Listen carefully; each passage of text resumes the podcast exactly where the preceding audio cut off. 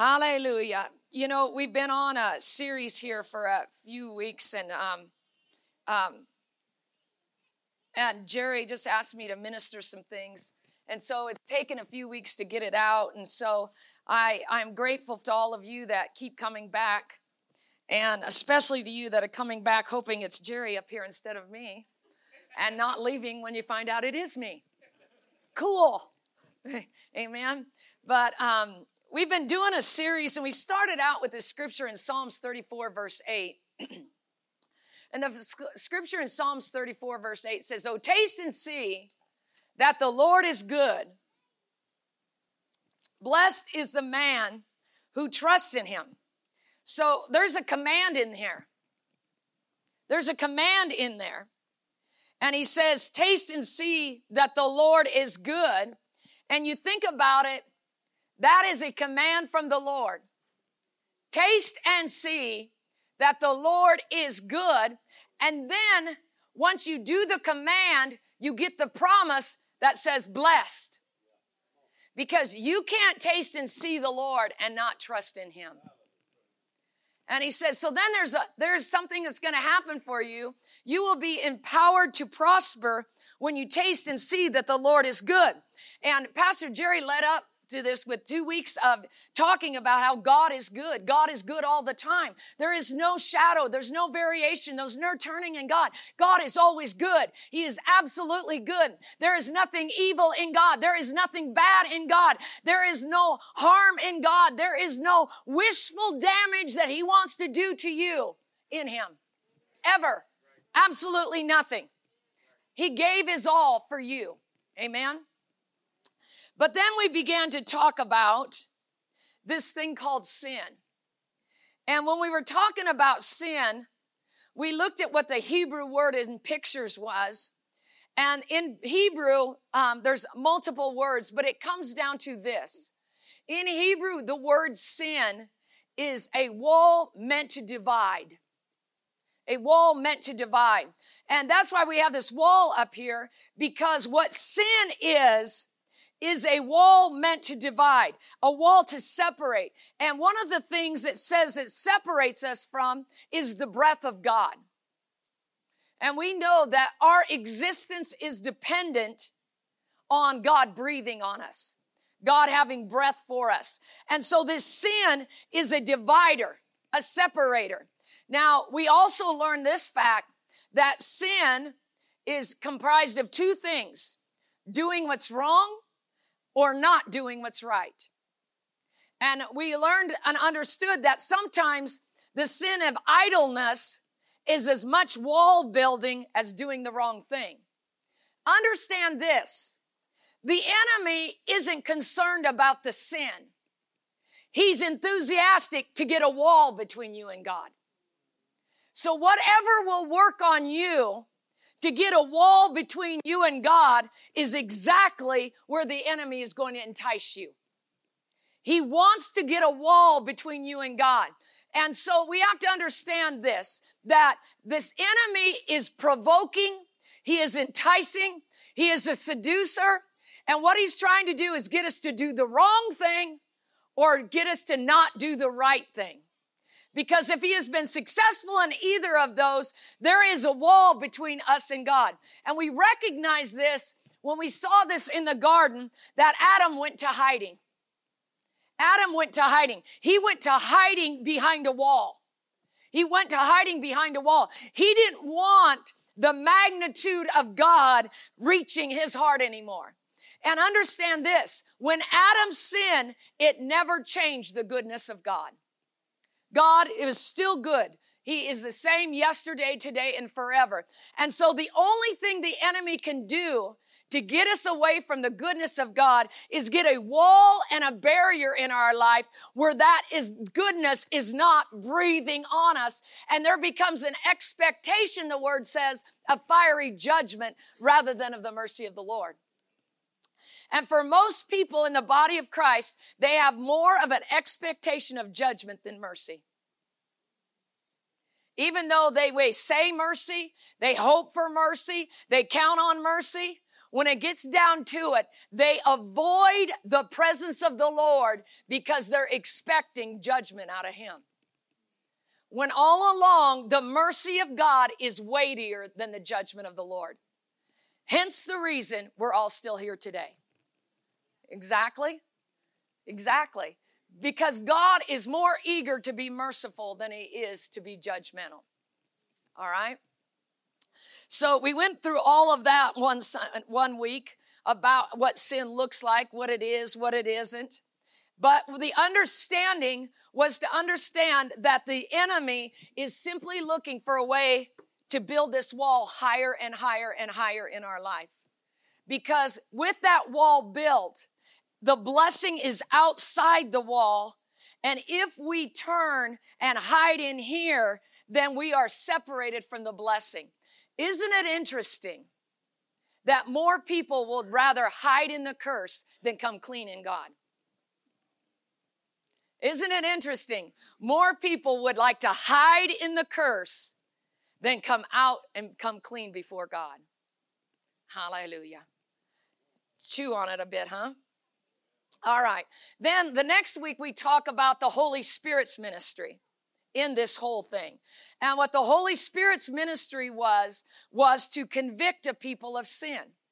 So we understand that the Holy Spirit is not a hard taskmaster incriminating you and, and beating on you. Instead, he is a gentleman with nudges to say, don't do that. Go this way helping us all along the way. He's just nudging us and nudging us and nudging us. The Holy Spirit is nudging us. He's not looking to demean you and to dismantle you by correction. He is looking for a way to keep you out from out from behind the wall that divides you from God. The Holy Spirit is there to quicken us what is right and what is wrong. And we understand that the word to convict literally just means to bring light, illumination, and understanding. Sometimes we don't know what we're doing is wrong. And the Holy Spirit is the one that's set there to say, don't do that, do this, don't do that, do this, don't do that. Not because he's a hard taskmaster of do's and don'ts, but instead what his ministry is, is to keep us in the blessing.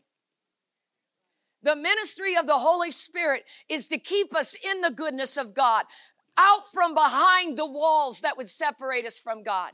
So we should welcome any unction, any utterance, any nudge that the Holy Spirit would give in our life. Incidentally, conviction is something the Holy Spirit does. Man is not capable of convicting without God. Man is not capable of it. So we should let the convicting be left to the ministry of the Holy Spirit rather than to us. Amen. Hallelujah. It is his ministry and not ours. And when we try to convict, it becomes a battle of opinion. Because the level of conviction that the Spirit works on everybody is different. Amen. All right. So, what happens though if we repeatedly, then we talked about, don't follow the conviction of the Holy Spirit? What happens if we repeatedly don't follow the conviction of the Holy Spirit? Then what happens to us is a thing called a seared conscience. And we talked about that last week. How our conscience can get seared, and how our conscience gets seared is from not following what the Holy Spirit wants us to do repeatedly. And then we talked about how that conscience gets seared and branded and we no longer feel. We don't feel. We don't feel conviction anymore because our conscience is seared and burnt and it doesn't even feel anymore. You know, you can get to the place where your conscience is seared about going to the house of God. You can get you can get to the place where your conscience is seared about any activity of the spirit. You can get seared where your conscience is seared about prayer time, about about your marriage, about anything. You can get your conscience seared about it by refusing to listen to what the Holy Spirit is saying repeatedly. When the Holy Spirit is telling you, respect that man, respect that man, respect that man, and you keep refusing to respect that man, pretty soon you find him unrespectable. And your conscience is seared, and regardless of what he does, in your eyes, he's, non-respect- he's not respectable. See, because a conscience can get seared and it doesn't feel when all along the Holy Spirit is quickening and He's trying to prompt and He's trying to help and He's trying to do things to keep us in the blessing. Amen. Hallelujah. Hallelujah. So we are after getting rid of this barrier. Huh. All right? We are after that. You know, and so we don't, we don't. Now, I want you to, every time that you encumber sin in your life, see this wall. See this wall and understand God's existence and His goodness is outside this wall. And see yourself understanding this that the endeavor is to get outside of the wall, not restrained by the wall. Run to God, not from God. Amen. Hallelujah. Don't hide in the curse. Okay, starting today then with some new scriptures and new things, I want to go first off to John chapter 14. How many of you believe that the ministry of Jesus was successful? How many of you believe he did things right? How many of you believe he was without failing? He was without shortcoming. He was without he was without any problems in his ministry. The, Jesus was. Now, we're going to look at that today a little bit about his ministry so that we get an understanding of exactly the level and the depth of what God wants to do for us. So we see here in John chapter 14, 30, Jesus talking with his disciples.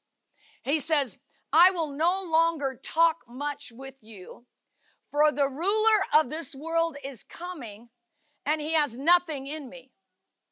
Now, when I read that scripture, and for years, I read this scripture, I'll no longer talk much with you, for the rule of this world is coming, and he has nothing on me.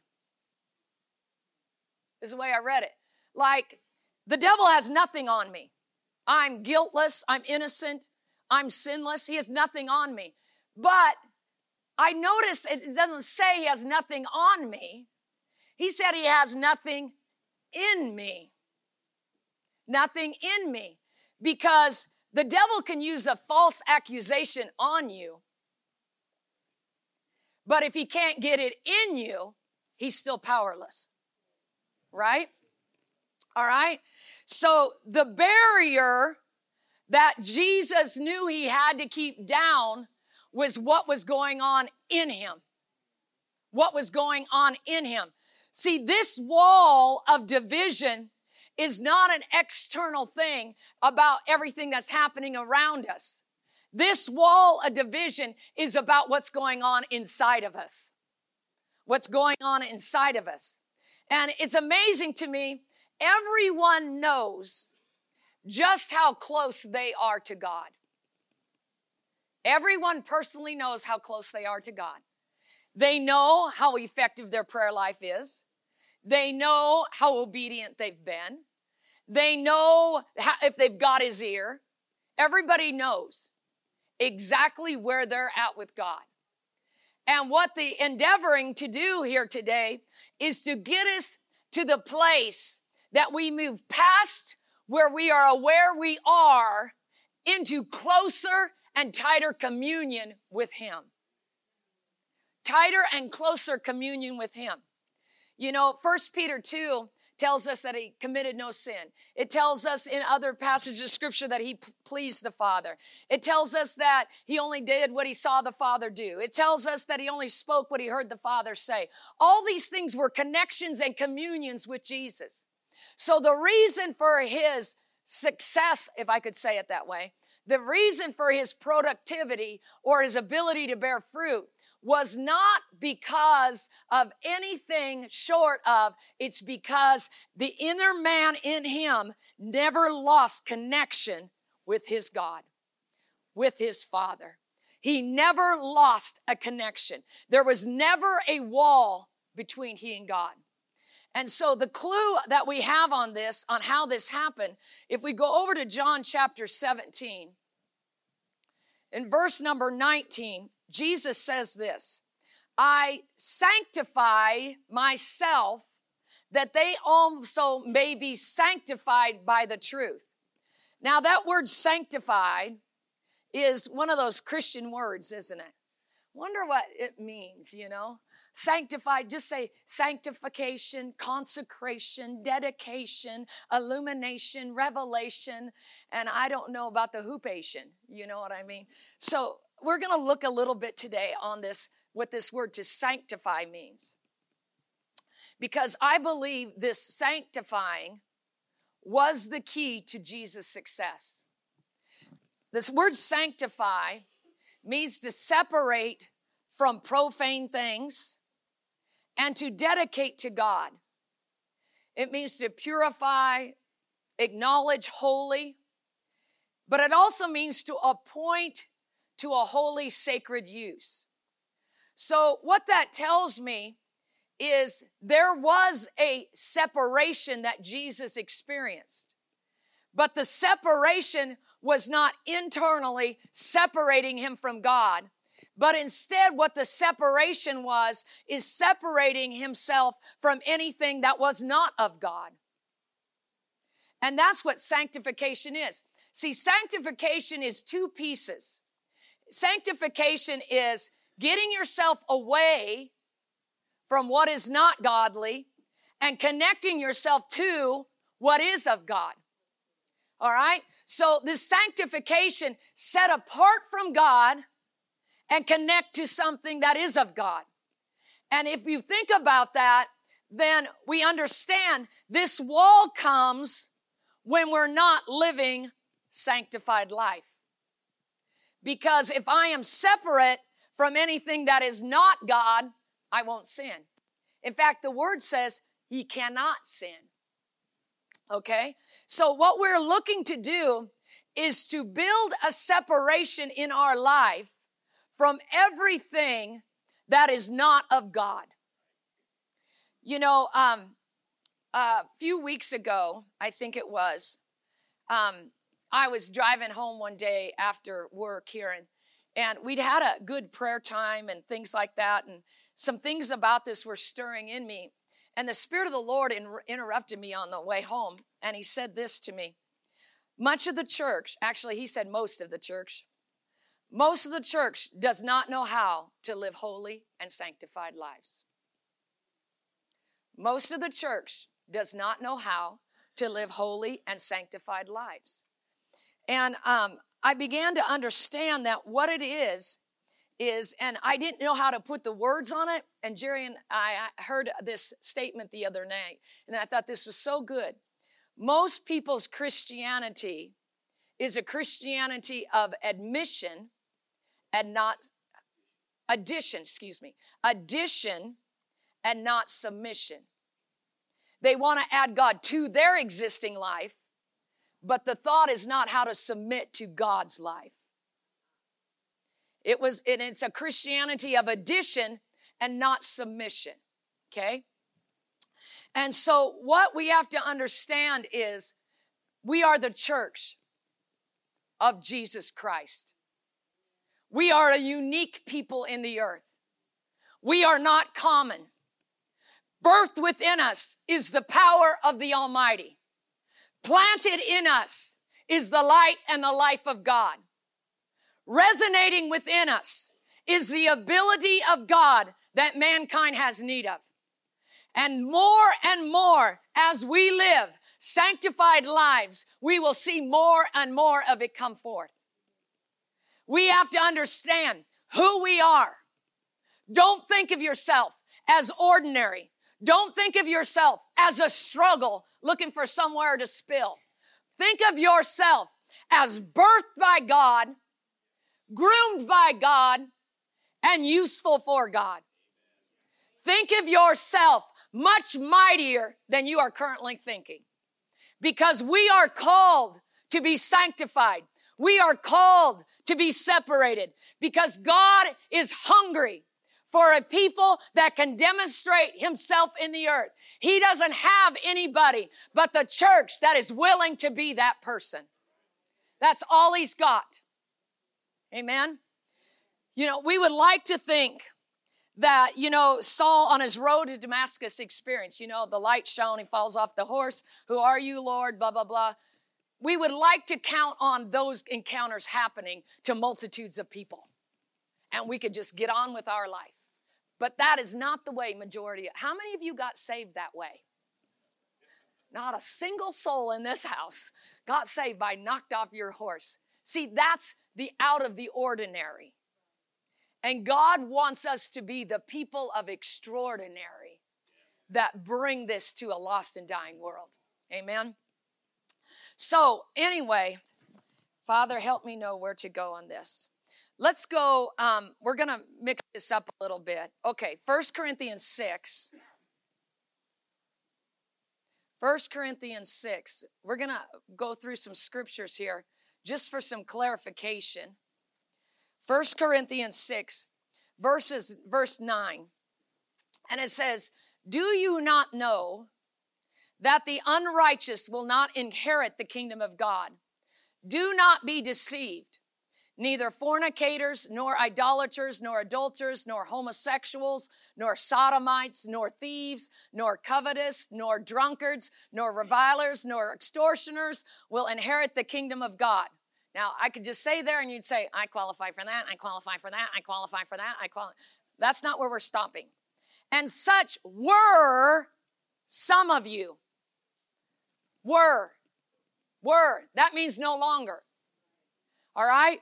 But you were washed, but you were sanctified, but you were justified in the name of the Lord Jesus and by the Spirit of our God. I want to say this if you were, don't be it anymore. If you were, don't be it anymore in the church. Just don't be it. The power of God is enough to keep you out of all of that, right? But he says there is three stages of what happened to you. You were washed, you were sanctified, and you will be justified. And what that says is you were washed, means get it off of you. God's gonna get it off of you. Then he's gonna sanctify you, meaning he's gonna move you and reposition you. And then he's gonna justify you as if it was never there in your life ever. That's what he wants to do. He wants to wash you, get it off of you. He wants to sanctify you, move you out of it. And then he wants to justify you and cl- declare it never was there. Amen. That's his MO on sanctification. All right. So let's go over to Second Timothy chapter 2. It's going to get better. Second Timothy chapter 2, verse 20, it says, But in a great house there are no, not only vessels of gold and silver, but also of wood and clay, some for honor and some for dishonor. Verse 21. Therefore, if anyone cleanses, him, cleanses himself from the latter, he will be a vessel for honor, sanctified and useful for the master, prepared for every good work. So he tells us we have to cleanse ourselves from the latter. Now, you have to understand, there is going to be vessels of gold, silver, clay, wood. There's all kinds of vessels, and they're all useful. You know, they're all useful. You know, so um, don't say, well, the, you know, one is more useful, one is more useful. I tell you what, if um, if I'm wanting to stir a pot of soup, I'd rather have a wooden spoon than a wedding ring of gold right? So every vessel is useful, okay? So don't sit here and say, well, I'm not gold. I'm not precious. I'm not. No, every vessel, every utensil is useful for a particular purpose. Amen? So um, it says, though, if you'll cleanse yourself from the latter, what is the latter he's talking about? He's talking about the dishonor. He's talking about the dishonor. If you'll cleanse yourself from the latter, and if you look in that previous scripture, he says some for honor and some for dishonor. Cleanse yourself from the dishonor. What is the dishonor? Dishonor is reproach, disgrace, whatever constitutes a stain or blemish on the reputation of. See, we're not talking about our reputation, we're talking about the Lord's reputation here. So if you will cleanse yourself from doing anything that dishonors God, you will be a vessel for honor and ready for the master's use. Hallelujah. So it's going to take this sanctifying, it said, to get us out of the place that we're not doing anything that damages God's reputation, that puts a black eye on God's reputation. Instead, what we're going to do is we're going to cleanse ourselves from it. Let's go over to 1 Timothy chapter 5. Hallelujah. It says in 5 verse 23, may the God of peace himself sanctify you completely and may your whole spirit, soul, and body pre- be preserved blameless at the coming of our Lord Jesus Christ. That's did I say that? I messed up. Will you forgive me? First Thessalonians 5:23. Thank you for the correction.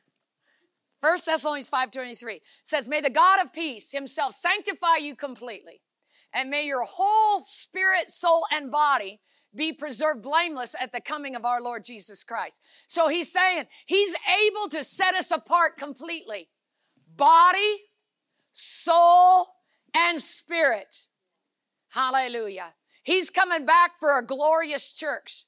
And it says, and be preserved blameless at the coming of our Lord Jesus Christ. Now, the interesting thing about this, this word blameless means to be uh, without censor, or it means without walls.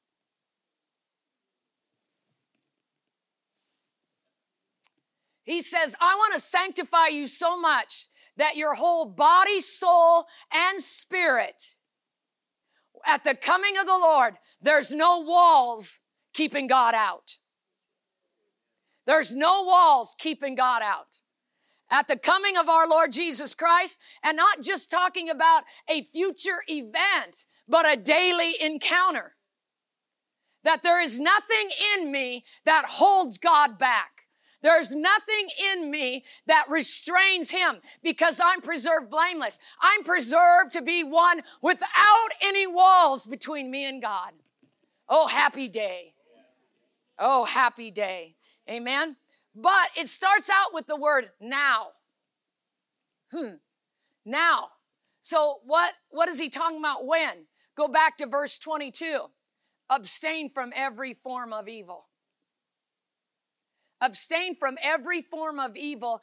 Now, may the God of peace. Now, may the God of peace. See, there is an activity we have to do, but what we have to do is set ourselves in a place of submission to Him that when we're trying to tackle things that are sin or demonic or wall building in our life, instead, what we do is we submit to Him and we pull on His strength. Because one of the things about not having walls is the breath of God, which is the grace of God, that empowerment from God comes to us and we're able to abstain from every form of evil. Amen? We're able to get out of it. We're able to get out of it. Remember that scripture last week? With every temptation, He's able to give you a way of escape that you can bear. Amen. So why why is this sanctification? Why is this setting aside of these things? Why is it uh, refusing those things in our life so important? Let's go to Hebrews chapter two. Hebrews. That's right. Did I say the right one? Hebrews. Hebrews. At our house, he always brews because she doesn't make. She doesn't brew. Amen. No coffee. I made coffee for Jerry once. I was going to be a blessing. I was going to be a good wife, and I was going to make coffee for him. So I made him a pot of coffee, and he told me I didn't ever have to do it again. I don't drink this stuff. I don't drink this stuff, so praise the Lord. I didn't taste it. I don't even know what it's supposed to taste like. But all I all I got was a release from an assignment. Hallelujah. Verse 11, it says here on chapter 2 of Hebrews, for both he who sanctifies and those who are being sanctified are all of one, for which reason He is not ashamed to call them brethren. Now think about that. God is separating you to himself because he wants to be so joined and so united to you. God is more earnest to be connected to us than we are connected to him. He has got a greater appetite to be one with us than we are aware of to be one with him. I can prove that. He gave it all. He gave it all to establish a connection for us. He gave Jesus. And sometimes we don't want to give 15 minutes of sleep. Do you understand what I mean? He gave it all so we could have a connection to Him. He is hungry uh, for, to be one spirit with us. He is hungry for us to resemble Him. He is hungry to make us all that we could be. He is hungry to make us free. He is hungry to be our guide. He is hungry to be our father. He is hungry to be our leadership. He is hungry to be our government. He is hungry to be in our life. He is hungry to bless us. He is hungry to empower us. He is hungry to bless us beyond what we could ever imagine. He's hungrier for it than we are hungry ourselves. He is so hungry. God is so hungry for humanity that he stepped down out of heaven where everything was peachy keen, stepped into a earth that was already cursed to find a way to alleviate the curse so those people could get to the place of living with him forever in total and complete blessing. He is so hungry for it. If we don't understand the gravity of what sin and the curse was trying to do in our life, we'll never fully appreciate the, the sacrifice Jesus made. See, it's not about living in this life in existence that I'm comfortable with. It's about understanding who you've been made to be. Amen. Hallelujah. Now let's think about this sanctification thing. It's about being set apart for God. It's about being set apart and useful for Him. We saw that in Timothy. We, we see that He wants to set us apart so that we're a people without any walls between us and God. He, he wants to do all these things for us. Um, and we need to understand this sanctification is not necessary in heaven. There's nothing to be set apart from. The ultimate sanctification will happen to you when you depart this earth and go to heaven. But once you get there, there is no sanctification necessary. So that tells me that sanctification is an earthly ministry. It's an earthly process. It's got earthly purpose. Sanctification has earthly purpose. Being born again has eternal purpose. But sanctification has earthly purpose behind it. And the purpose for the sanctification is because God is looking for a people that look like Him in the earth. He is looking for a people that are one spirit with Him in the earth. God is looking for a people that He can say, Look at them. That's who I am. God's looking for a people that He can say, take note of them. That's the way I would act. Take note of them. That's the way I would respond. Take note of them. That's the way I think. Take note of them. That's what I do. God's looking for a people like that. And so if we look at Matthew chapter 5, we understand the reason for our sanctification.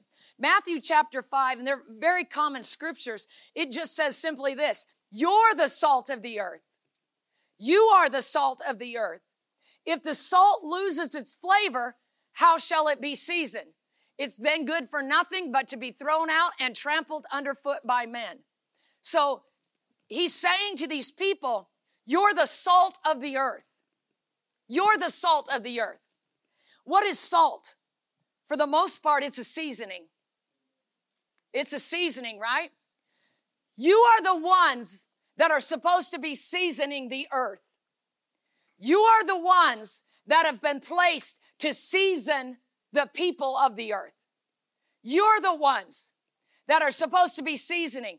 And it also says salt is a preservative.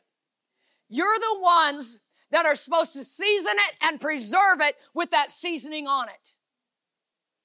You're the ones.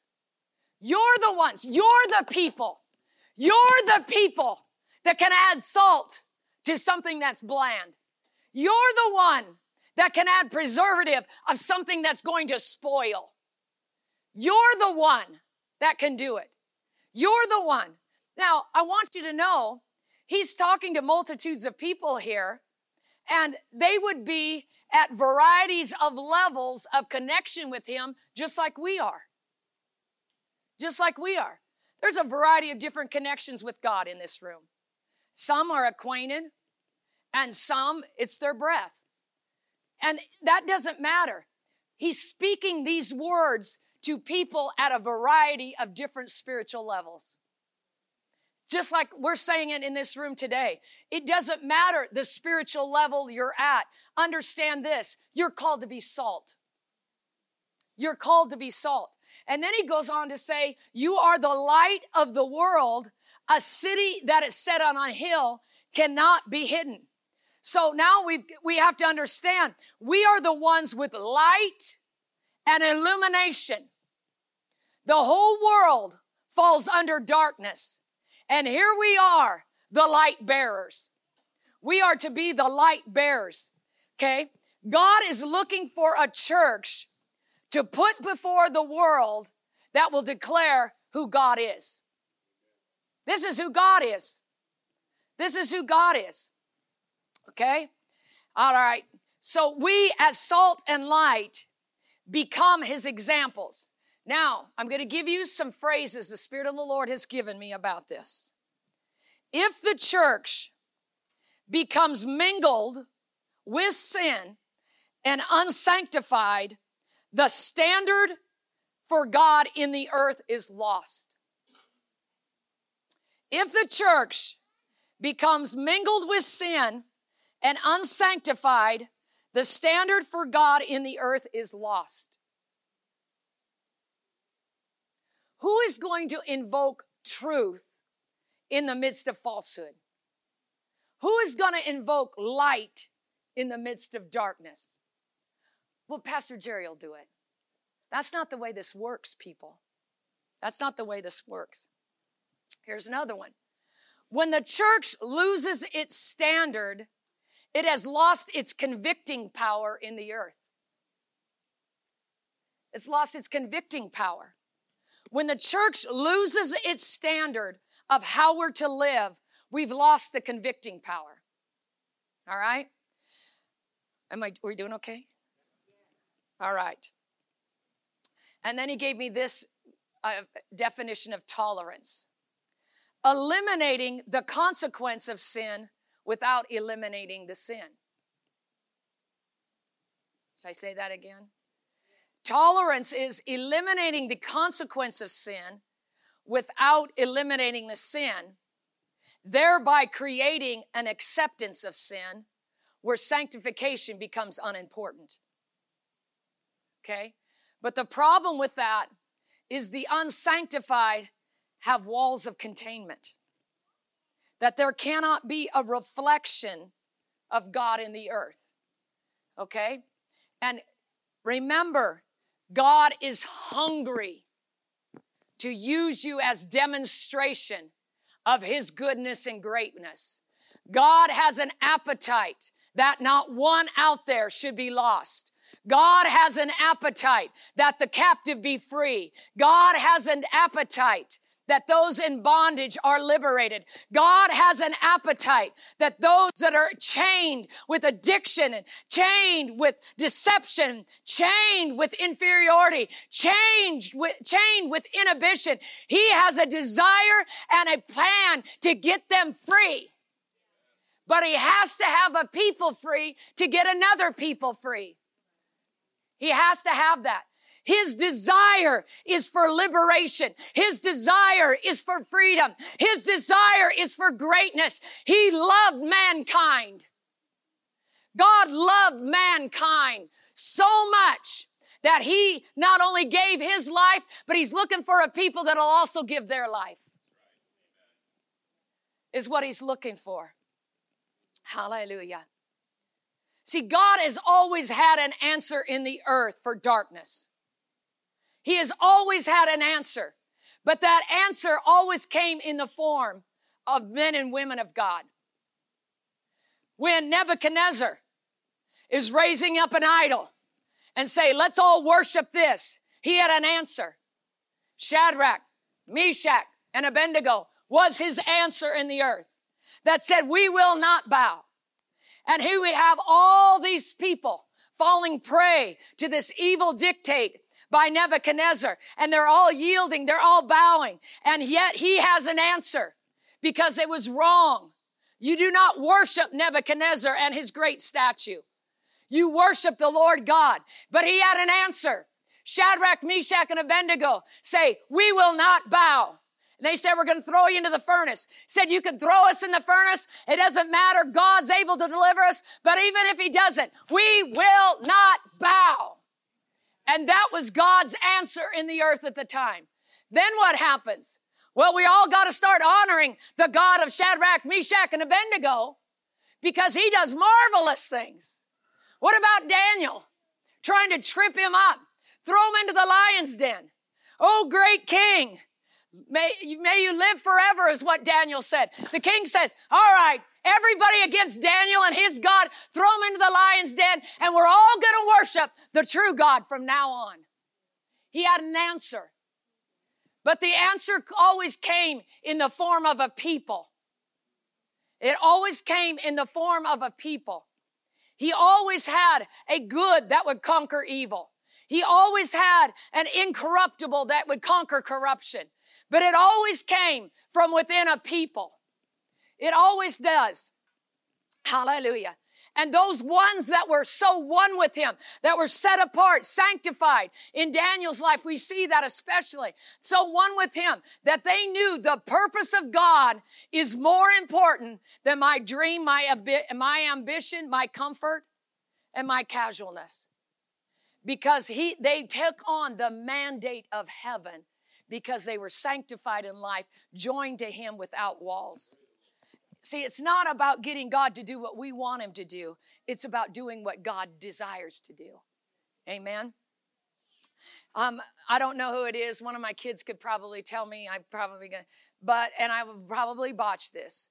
But there is a statement from a statesman that's something like this: "Evil prevails when good people do nothing."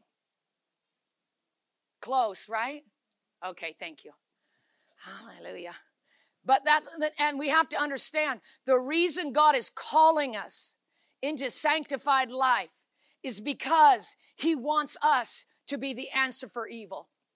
He wants us to be the answer for darkness. He wants us to be the answer for all the destructive things in life. Amen. So, within closing, then, we're going to go to Matthew chapter 16. Say this with me I have more authority than I think I have. Say this I have more authority than I think I have. Say this I have more authority than I am using now. You have more authority. You are blood bought. You are saved. You are delivered. Colossians 1 tells us he took you out of the kingdom of darkness and planted you into the kingdom of the Son of his love. He took you out of darkness. You are extraordinary. You are not common. You are not made for ordinary lives. Isn't that what it said? Regardless of your condition, you can pray and shake kingdoms. You can speak and alter destinies. You can declare a thing and it be established. But we have to understand who we are and who we represent. Because if you don't understand you represent the Most High, you'll go in your own strength and be disappointed. Go as God leads. Do as God says. Because we are crushing the powers of darkness, not only in this nation, but around this world. We will not live with evil and darkness any longer as long as I'm here, bless God. And I mean that. People that pray with me every week know that.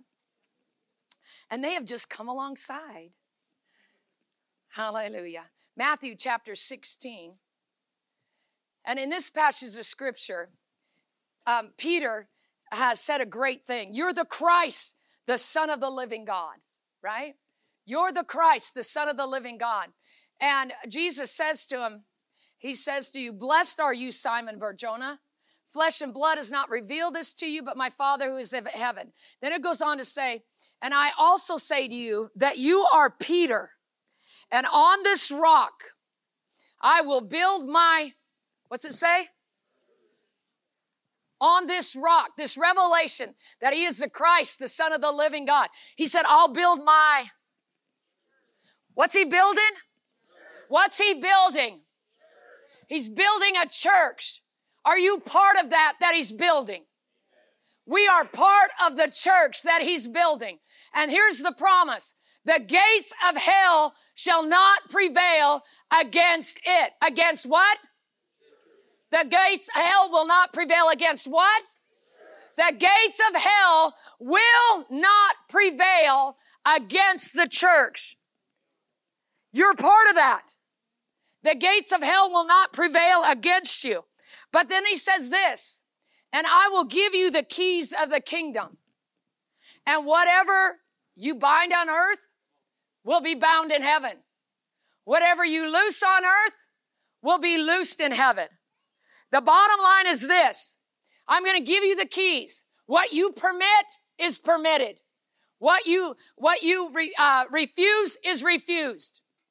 You're operating in two places. You're operating in the kingdom of the earth as getting command for the kingdom of heaven. And because of this non-prevailing ability of darkness, I want you to go and I want you to loose things and I want you to bind things. And whatever you loose will be loosed. Whatever you bind will be bound. Sometimes it gets confusing because it's not always loosing good things and binding evil things. If you have a splinter, you don't bind it, you loose it. But if you have a wound, you don't loose it, you bind it. See, it's key that we hear the instructions of heaven what needs to be loosed and what needs to be bound. All right? But he's saying, this is what you are. This is who you are. And it's interesting, it goes on. And in that passage of scripture, remember, later on, then Peter has another epiphany when Jesus is saying, I'm going to go to the cross, I'm going to suffer. And Peter has an epiphany and says, Oh, no, you're not. And this was a situation. Jesus turned around and said, Get behind me, Satan. Why did he say that? Because he knew those words could get in him and then the devil would have something in him. He wouldn't let those words get in him. See, and what we have to understand that a sanctified life means we don't let things in us, don't let it in us that will hinder our binding and loosing ability. Don't let things in us that allow walls to be built. Hallelujah. Hallelujah. Um, this was the phrase, I'm going to end with this. And he asked me, this was the question the Spirit of the Lord gave me. Are you looking for a Christianity you can live with or a Christianity that changes the world? Are you looking for a Christianity that you can live with or a Christianity that changes the world? Because this is this is who's God's God. In this room, this is who God's got. This is who God's got. This is what God's got. What a ragtag bunch of somethings, aren't we? You know, this is what he's got. It is what it is. You know, you don't even know what color my hair really is. You know what I mean? We, we're just we're just who we are. Here we are. But this is the best. He calls us champions. He calls us the mighty ones. He calls us the great deliverers. He calls us those things. You know, Moses didn't want to go because he stuttered. Some of us might stutter. Some of us might stumble. Some of us might have difficulties. Some of us might have pains. Some of us might have inhibitions. Some of us might have fears. But still, he looks on us and calls us a champion. He's a God of faith. Amen. He's not concerned about your condition. He just doesn't want walls that cause inhibition. Amen. And so we have to understand that we're after a Christianity that changes the world. Now, I have to say this that some in this place are so hungry for that that they're wondering what's taking so long. Some of some in this room might be saying, "Well, that's so far off, it's not even accomplishable." All I'm going to say is stay connected and watch what he can do. Hallelujah. We need as much perseverance and patience as we can pull at this time. Amen. We are winners in Christ, not because of our ability, but because of His. Amen. Hallelujah. Why don't you stand to your feet? Thanks for listening. If you'd like to watch the video of this message, head over to vimeo.com forward slash WO Victory or go to Jerry Roberts Ministry on Roku. For more information about who we are and what we do here at Word of Victory, check out the website at wovictory.org. That's wovictory.org. See you there.